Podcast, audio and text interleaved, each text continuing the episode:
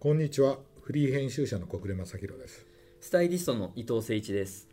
このポッドキャストではペンオンラインで連載中の大人の名品図鑑で紹介しきれなかったエピソードやアイテムについてお話をしたいと思います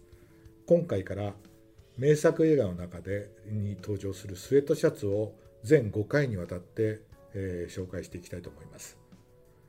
まあ、今回、はい。あのースウェットシャツに注目したのはえまああの最近のアスレジャーブームもあってえ。うん。まああのアメリカ人っていうか、まあ、世界中の若い人にとって、もう極めて普段着と思われるスウェットシャツが、まあさ昨今のアスレジャーブームで、ええ。またもう一度注目されてるとはい。いろいろ種類も出てきてますよね。出てきてますよね。ええまああの伊藤さんも行かれてると思うんですけども、はいまあ来春のうん。展示会いろいろ見ても、一緒に行ったものもありましたよね。ええの中でも随分うん。スウェットアイテムがなんかいろんなね、ブラまンドあ、ドメスティックでも結構世界的な有名はないブランドとコラボしたりとか、そうですね、えええだから今以上にこうスウェットシャツが注目されるんじゃないかっていうことでで我々としては、はいあのただそういう名あの名作名スウェットシャツだけじゃなくて、はいはいはいええ言われのある映画とかとひ、あのなんかちょっと絡めて絡めて紹介したいなと思ってるんで、今回ははいそうやりたいなと思ってまして。はいまず1回目はあのロッキーという、もう映画の中スウでェ登場ットといえばえもう完全にロッキー出てきますよねえ、そうですよねね映画で取り上げるとすはいれば、はいはいはい王道というのはあれですけど、はいはいまああまりにも有名というかあの1作目が1976そうですねろ76年ですね76年ですよね。うんねでまああの有名な話で、うんあのテレビでボクシングの放送を見てたうんシルベスター・スタローンが、はい、なんか3日で脚本を書き上げて、あなんかクレジットにうん本人の名前が書いてあったんで、うんあれと思ったんですけどうんやっぱり自分ご自分自身でで自分で脚本をあー書いて、はいではい持ち込んえで、えでしかも自分があの主演を主演でね主演をするっていうねあのそうだったんですね、やっぱり、うんでやったっていうんで、うんうんまあ、あのだから最初は低予算映画でだったんですけど収入はもういっぱい、えでース得タて。ーローンはランボーよりロッキーの方が僕のは、うんなんかイメージが強いんですよねあーで本当にあのランニングシーンですか、はいねもう名シーンですよね、はいはいはいはい、はい、でもあの曲、はい。あのあだからあれですよね。あの氷菓子のえあの取り立て屋をえはいやってた、いあのロあのイタリアの種馬うっん、て呼ばれてたはいあのロッキー・バルボアがはい、もう一回、うんあのチャンピオンとね、うん、クリードをあそうそうそうそうやるっていうんでもう一回体を鍛え直そうとして、うん着るのが、うんあのスウェットシャツなわけですよね。はいでまああのこのスウェットシャツの特徴は、うん特徴というか、ええロッキーのスタイルの特徴は、はい、あの全部上下スウェットシャツそですようね。はい、うん、で僕ねえびっくりしたのは今回そのロッキーをやろうっていうんで見直したら、えはい、 あれ重ね着してるんですよね。いや小暮さんに言われて、うんえそうだったかなと思ってうんうん見直したら、うん本当にそうで、うん、い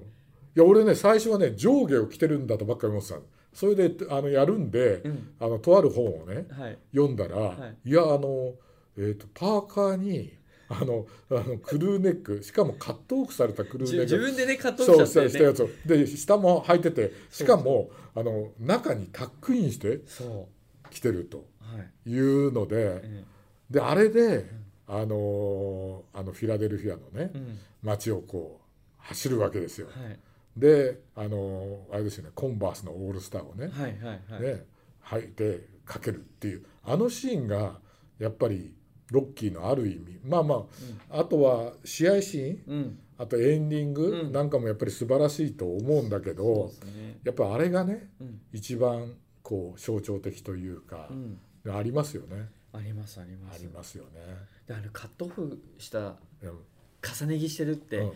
でも小暮さんに言われて本当に止めてみたんですよ、うんだったら本当にそうでしかも中はあの、まあ、今回も紹介してますけどフードのジッジッププアップだからさジップのタブがさ見えてるんですよ見えね キラってね見えてる見えてる見えてるであと小暮さんも分かったかもあもうご存知かもしれないけどカットオフした、うん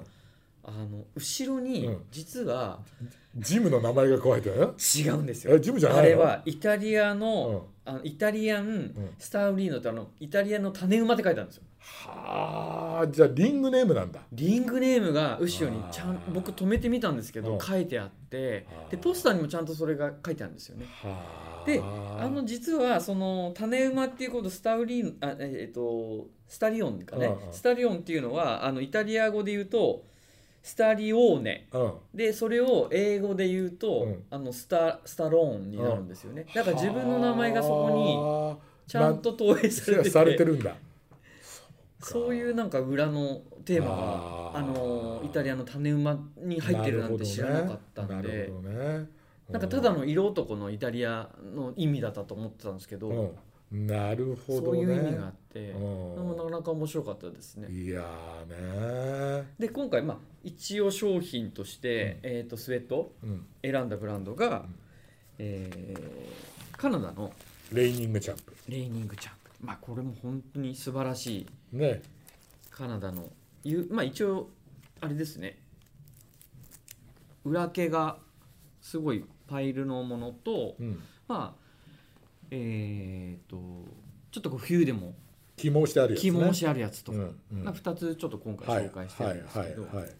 まあ、ちょうど彼がもうなんていうんですかねレイヤードしてるやつはいのジップ、はい多分あれはシングルのジップだと思そううんでですすけどよね昔だからね今回ちょっとあの新しいもので紹介するということでフルジップで、うんあの上からも下からもダブルジップで開く今風にね、はい今風にでも、まあ、デザインとかシルエットは今風になってるけども、うんでもあのここってあれですよね確かカナダで紡績からやってるところだから、はい工場ちゃんと持ってはいやってるところなんで、はい今ねアメリカ製のスウェットってなかなか、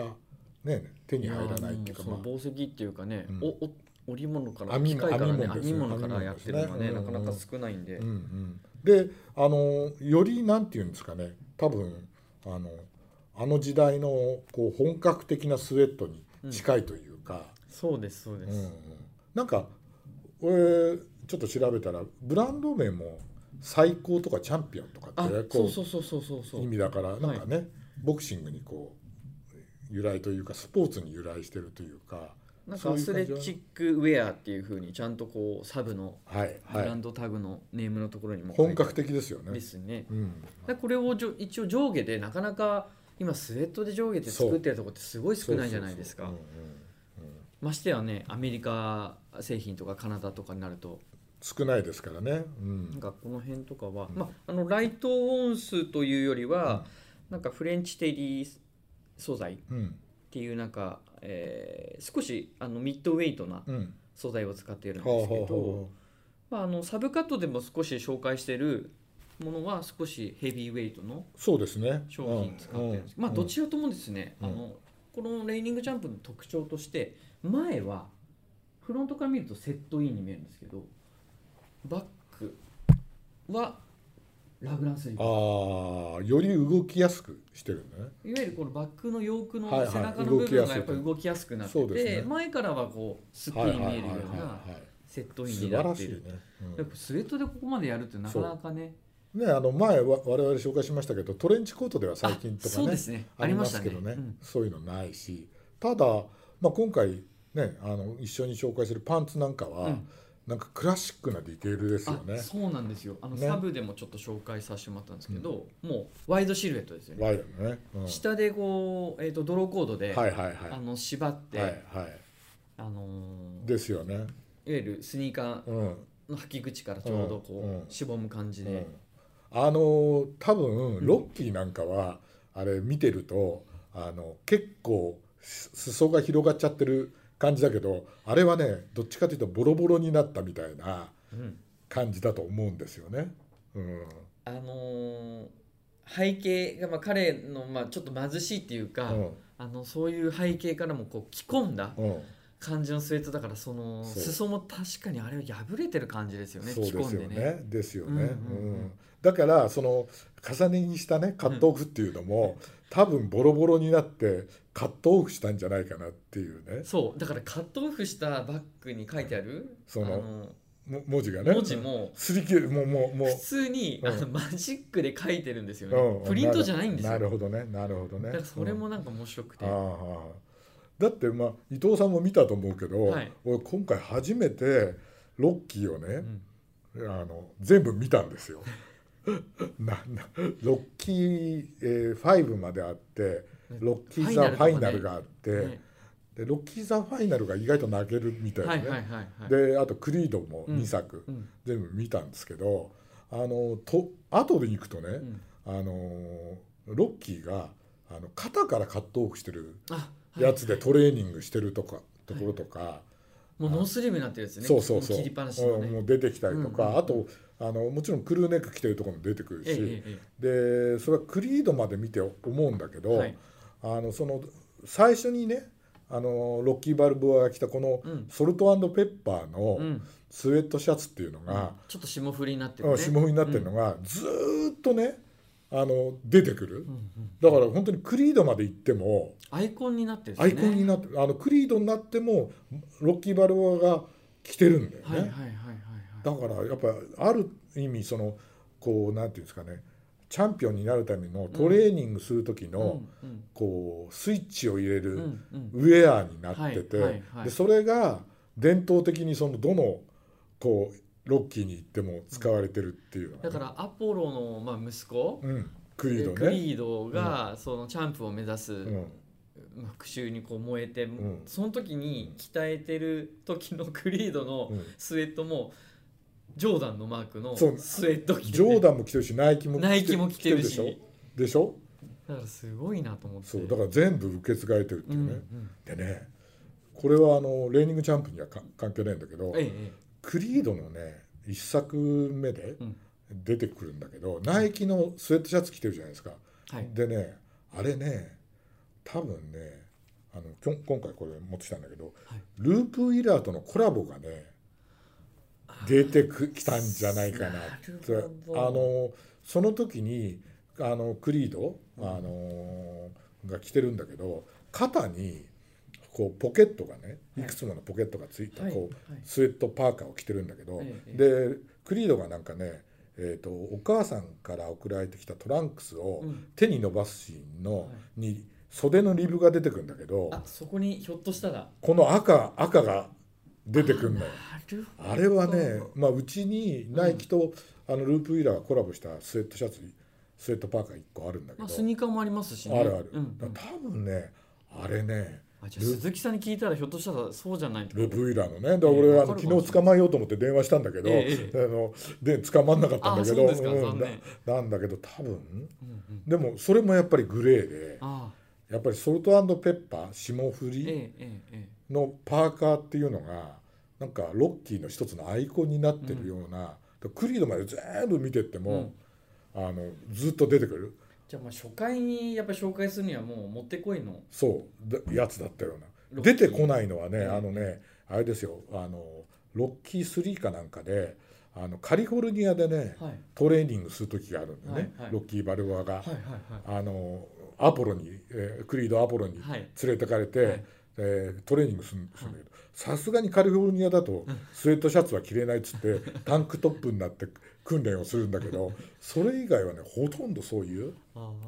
で、うんこの何クラシックな、あうんあのスウェットシャツっていうのが一つのこのアイコンになってて、うん出てくるっていうねだから名品中の名品っていうのはそういうもんだなっていう気がするんですよね。で僕ね、うんあのあの昔80年代にペンシルバニア行った時に、はいあのあのロッキーのうんあのさ階段を、うんあそこの前で車止めて、はいえーえ行ったんですか行きましたよ。あすごいペンシルバニア大学に行ったんでその途中素ね晴らしい途中でこう走ってたらあ の一緒にね行ったカメラマンが「ちょっと止まって」って言ってこれがねロッキーのあの駆け上がる駆け上がるところだよっつってね